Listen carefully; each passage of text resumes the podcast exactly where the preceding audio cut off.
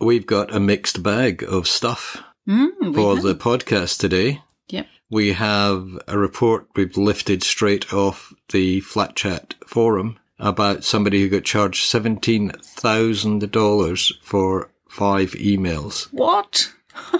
And- That's incredible. yeah, but apparently perfectly legal. Wow. We also have just, An update on Mascot Towers. yes, hmm That's pretty exciting news, actually. Everybody feels that that's dragged on a bit. We've got a kind of roundup of what's happening in the Airbnb area. So there's a lot happening all over Australia. And we have a special deal for flat chatters to go to a really nice hotel for 70% off. Ooh, Yeah. maybe we could go too. No, but then it'd be full of people going, oh, that's that Sue Williams. That might, Might be, be, might be horrible nice. to Might be nice No, if no, all the it'd be flat horrible. chatters turned up in the same hotel at the same time. do. Be scary, wouldn't it? So that's a lot to get through. We'd better get on with it. I'm Jimmy Thompson. I write the flat chat column for the Australian Financial Review. And I'm Sue Williams, and I write about property for the Sydney Morning Herald, The Age, the AFR, and Domain. And this is the flat chat wrap.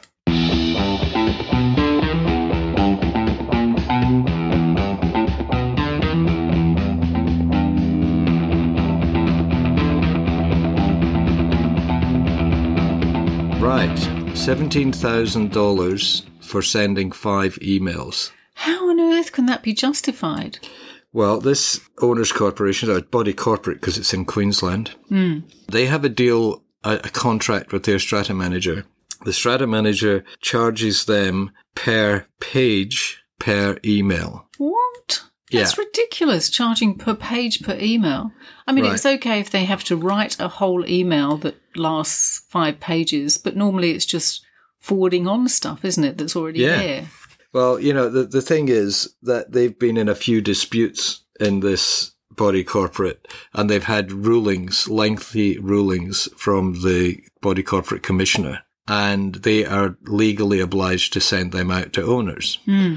So, in one case, they had a 78 page document sent out to 66 owners. I mean, it's not like it's a huge scheme No. and the strata manager charged one thousand nine hundred and sixty-five dollars for just for passing on the email. Oh my god! And th- I mean, they would have just like one block of email addresses, wouldn't they? Yeah, so you it would just- just be you- you- you- two you- clicks you of a finger. Literally forward, and That's then good money. How can I get a job doing? oh, that? it gets better. Um, they then got another uh, dispute resolution, a two hundred and sixty-eight page PDF attachment, which cost them seven thousand and seventy-five dollars just for going. Click on this group. Wow! click on forward and off it goes. And have they challenged this? Have they said, "Look, this is unfair. This can't be possibly justified"? I don't know. I think they'd be complaining about it. Of course. Mm.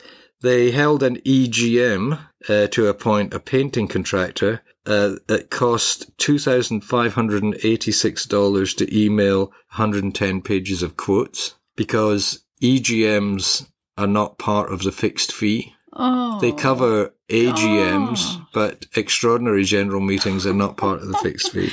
And the trouble is that strata management con- contracts. You very rarely look at them, do you? Really? No, And yet, it's certainly they not in vary- that detail. And they vary massively from from company to company. Yes.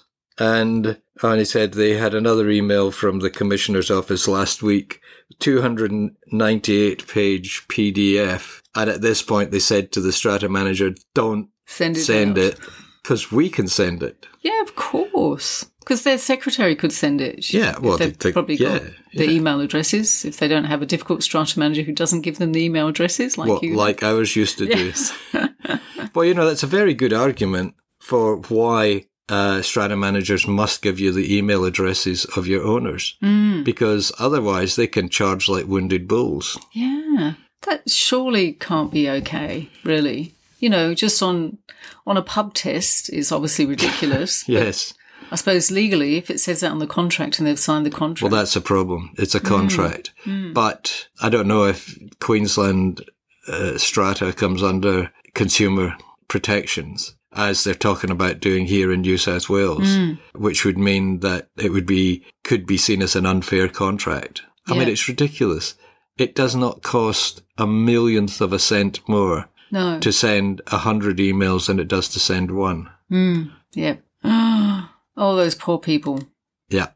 So yeah, at least they found it and they've stopped it. And uh, I would think they might be looking for a new strata manager. Yes, I would think so too. This strata manager happens to be one of the biggest in Queensland. Also operates in New South Wales and Victoria. And I'm guessing they've got a standard contract. Ooh. So other people should have a look at close Have a look, look at their at how contracts much and you're look at the fees getting- yeah. they're being charged. And the only way they found this out was when it came up in the financial report. And they were, what's this? What are these thousands of dollars here for emails? Wow. All right, so incredible. check your strata management contract, folks, and, and I'll bet you'll find there are other little wrinkles and loopholes that you hadn't even realised, like we did in our new place where we discovered the stormwater drain people could increase the fee by 10% every year if they wanted. Yes. Small print. Yeah. When we come back, we're going to talk about mascot towers and what's been happening there. And the answer to that is quite a lot, really. That's after this.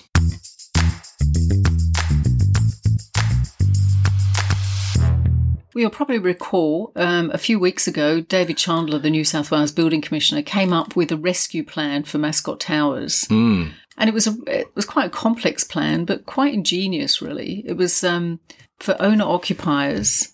You may remember in 2019, all residents were evacuated from Mascot Towers because they discovered giant cracks in the building. Yeah. And this is a building just near Sydney Airport. airport. Uh, it's only 11 years old. It's not very old at all. But since then, all the owners have been living elsewhere. They've had rent assistance from the New South Wales government, but they've built up huge debts from strata loans that they had to to pay for some remediation work and then also their legal costs because they sued various developers and Yeah. they were trying to kind of prove that the regulatory and legal framework really wasn't helpful to them really caused this this huge mess um, david chandler came up with this rescue package various different levels of support for different people investors were kind of missing out completely on help Yep. but owner occupiers were able to get their debts cancelled, their strata levies cancelled, outstanding tr- strata levies, and their mortgage repayments finished. Yeah. And then they would get a percentage of the value of their unit by a consortium that, All right. ha- that haven't really been revealed who they are, really. Right. But then other groups of people, like investors, were going to miss out. Um, older people and people suffering hardship were going to get a particular means tested package as well. Yeah. So hopefully, you know, because for older people, that the idea was that they couldn't go on and get out another mortgage and start their lives again, whereas younger Yeah. people could do that. So they've tweaked all this now. They've tweaked it, and now they've included. a- A lot of investors said, "Look, this really isn't fair." And David Chandler at that point said, "Well, investing in property is just the same as investing in shares. It can go wrong, just Yeah. the same as it can with, with shares. That you could went- have Woolworths shares, and they've plunged this week. That went down like a lead balloon. Yeah. That's right. But so now there's a different provision for investors who had been resident in the building before, Right. but perhaps just weren't resident that night, that fateful night when they were all evacuated. Yeah. So that they had kind of lived there at some point. Yep. So there's a rescue package for them now as well. They're included, and the the hardship and the package for older people has been improved. It's been a Very, bit more quite generous. much more generous than anyone thought, I think. Yeah, that's right. But I mean, it the- wasn't, it's not exactly, they're not exactly rolling in money. No, absolutely not. You know, if they had a you know a really expensive apartment, a really one of the best apartments in Mascot Towers, they'll probably get out and they'd be able to buy a very cheap one in a much more affordable building. You know, like Yeah. it- it's not going to be like for like at all. Yeah. I mean, everybody's been saying it's the best of the plan B's, C's, and D's. Yeah. Nobody's going to get rich. It's just an opportunity for people to recoup some of their losses Yes. and get out and move on with their lives. Because it it was ironic that the people who had not paid the levies and who had a lot of mortgage debt Mm. were coming out Better. much better off than the people who had religiously paid their levies on time and had tried to cut down their mortgages as much as they could, as most people would Mm. do. And that's hard because I guess in any deal like this, there's always going to be winners and losers. Yeah. But they've, I I guess they've just tried to keep them to a minimum. Yeah. They've tried to kind of make sure everybody's winning t- at some point. Yeah. But nobody's going to be delighted with this deal, but many people will be relieved that it gives them a chance to get out and get on. I mean, this- because there's the- so the- many mental health problems there Oh, yeah, from people yeah, yeah. suffering the stress of five years of not knowing what's going to happen. And you've got a story about this in the Sydney Morning Herald. is That's it? right. Because Yeah. they had um, a meeting the other day Yeah. and they voted that this deal would go ahead if more than 75% of owners by unit entitlements Yeah. agreed to it, Yeah. um, wanted to leave and Yeah. decided to take the packages. And it wouldn't go ahead if more than 25% of people disagreed Yeah. and wanted Because to that's stay. the, the threshold for collective sales. That's right. Yeah. Yeah. So um, over 75% of people have agreed that they want to be leavers rather than stayers. Yeah. So the deal is now going going ahead. And this week they're due to receive their contracts from the consortium and they'll finally know what their sale price of their apartment will be. So they'll know exactly how well off they'll be. And they've been given algorithms. and less stuff. badly off well, they'll be. That's right, exactly. They've been given algorithms and, and you know, calculations for but nobody really quite knows until they actually get those contracts in their hands. Hmm. So it looks like this whole mess will soon be over. I mean, there will be many people who decide to stay, but for some people that just wasn't really an option because if you stay, the consortium will probably remediate the building, but that will involve huge strata levies Yeah.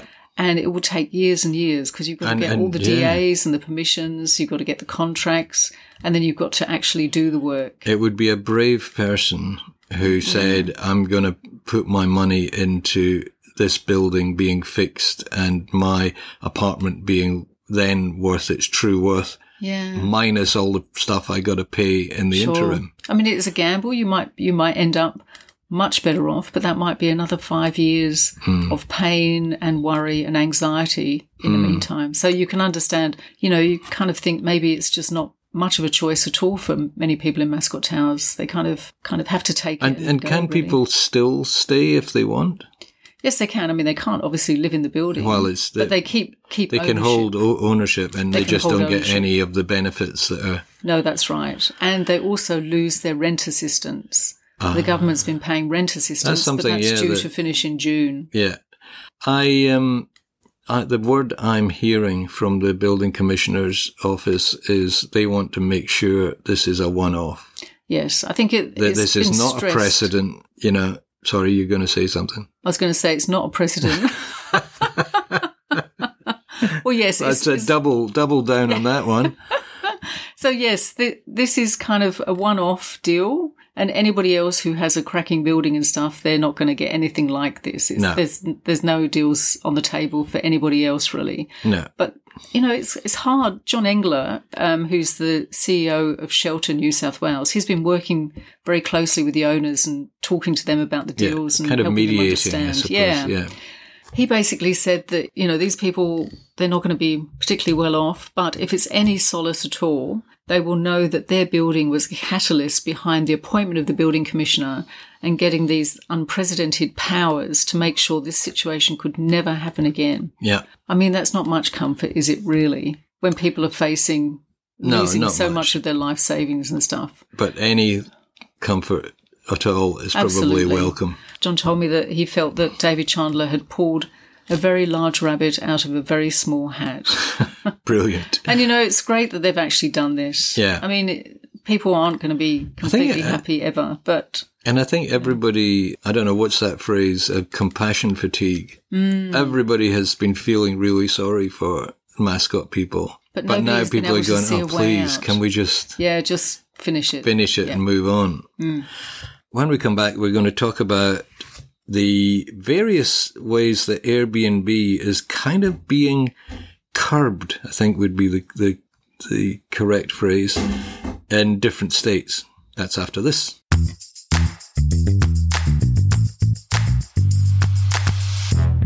so, what's happening with Airbnb around the country, Jimmy? the most immediate thing that's happening here in New South Wales is that they are looking at ways of kind of putting a lid on it uh, to get more homes back into the residential rental p- market. Mm, because You know, there's it's- such a shortage of rental homes. Absolutely, and um, and you know, the people are doing calculations and saying, well, we know that there are X number, well, thousands, like tens of thousands of what were previously residential rentals are now on Airbnb. But we also know that there are tens of thousands of, not quite so many, but there are other homes that are just being left empty. Mm. And this is something that's been tackled elsewhere. I mean, as usual, you know, Australia is the first country in the world to go, yeah, come on. Yeah, we love it. We love your Airbnb Well, it was great at the beginning, wasn't it? When it was people who had spare spare room rooms in Yeah. their homes, you know, Yeah. you could go and stay there. It was fantastic. and find out about what was happening in the area. Get, Yeah. get a, a, a An local. insider's view yeah. of the area. Yep. And then we got to the point where all the local people were being driven out because they couldn't afford the rentals. And different places around the world, they've put taxes on Airbnb. They've some cities have banned them. Um, Some of them have put uh, extra rates charges on empty homes. Like so, you can't just okay. You want to just leave your home empty? That's fine. But you got to pay extra because you're taking housing out of the market. Oh, That's a good idea. Now, I don't know if they're going to do that here. I suspect they won't. But the one thing they are talking about is a figure of a 7.5% tax in New South Wales on top of your Airbnb or stays or whatever platform you use. And uh, it's funny because, of course, Airbnb immediately go, "Oh, this is a this is a tax on the uh, the hosts." Well, no, it's not really. It's a tax on the the guests. They'll have to pay whatever. I mean, Because they'll they'll lift their rates to accommodate that. Hmm. absolutely. I mean, and and it will bring into sharp focus what the value of these properties actually is in terms of a holiday let. Yeah, because maybe sometimes a hotel room is cheaper. I, absolutely, and people are finding that they're getting charged top dollar for really crap accommodation. And of course, you don't know how crap it is until you get there. And nobody wants to leave a bad review on Airbnb because then the guest gets a bad review, Yeah, that's right. you know. yeah, that's a good point, really. And they, it means that when you you try and get an Airbnb, if you're if you're the kind of person who travels around a lot and likes to use Airbnb because of the advantages that there are, and it's, um, it's not just Airbnb, short term holiday letting. If you've got a bad review from a couple of people saying this is a terrible person, you know they destroyed my kitchen, blah blah blah blah blah, Hmm. then the next per- place you apply to is not going to sign Allow you you in. up. They're not Yeah. going to allow you in. Hmm. So there's there's that thing of the intrinsic value of the property being very flexible. So I don't know. I really wonder if this tax is going to make much difference. Is it going to reduce the number of Airbnb properties or short-term lets by seven and a half percent? It might do more, actually. It, there might be a, a sweet spot there at which people go, it's not worth it. Yeah. What else have they done around Australia? So next year in Victoria, they're bringing in a, a similar tax. So we won't know how effective or otherwise that's going to be until it comes in. Mm. But it's interesting because obviously they're going to raise a fair bit of money from that tax. Well, they're talking about $70 million that's going to go into building new homes. No, that's worthwhile, isn't it? Really? It is, but uh, it's a bit of a slow burn, isn't it? Yeah, it's not very much, is it? It's, really, I and it's suppose? not going to make a big difference for the next five years, really. Hmm. yeah. Um, in Hobart, I know that Hobart City Council have imposed extra rates on holiday lets because when I was there last year, they were talking in, in, in it was a very big news story.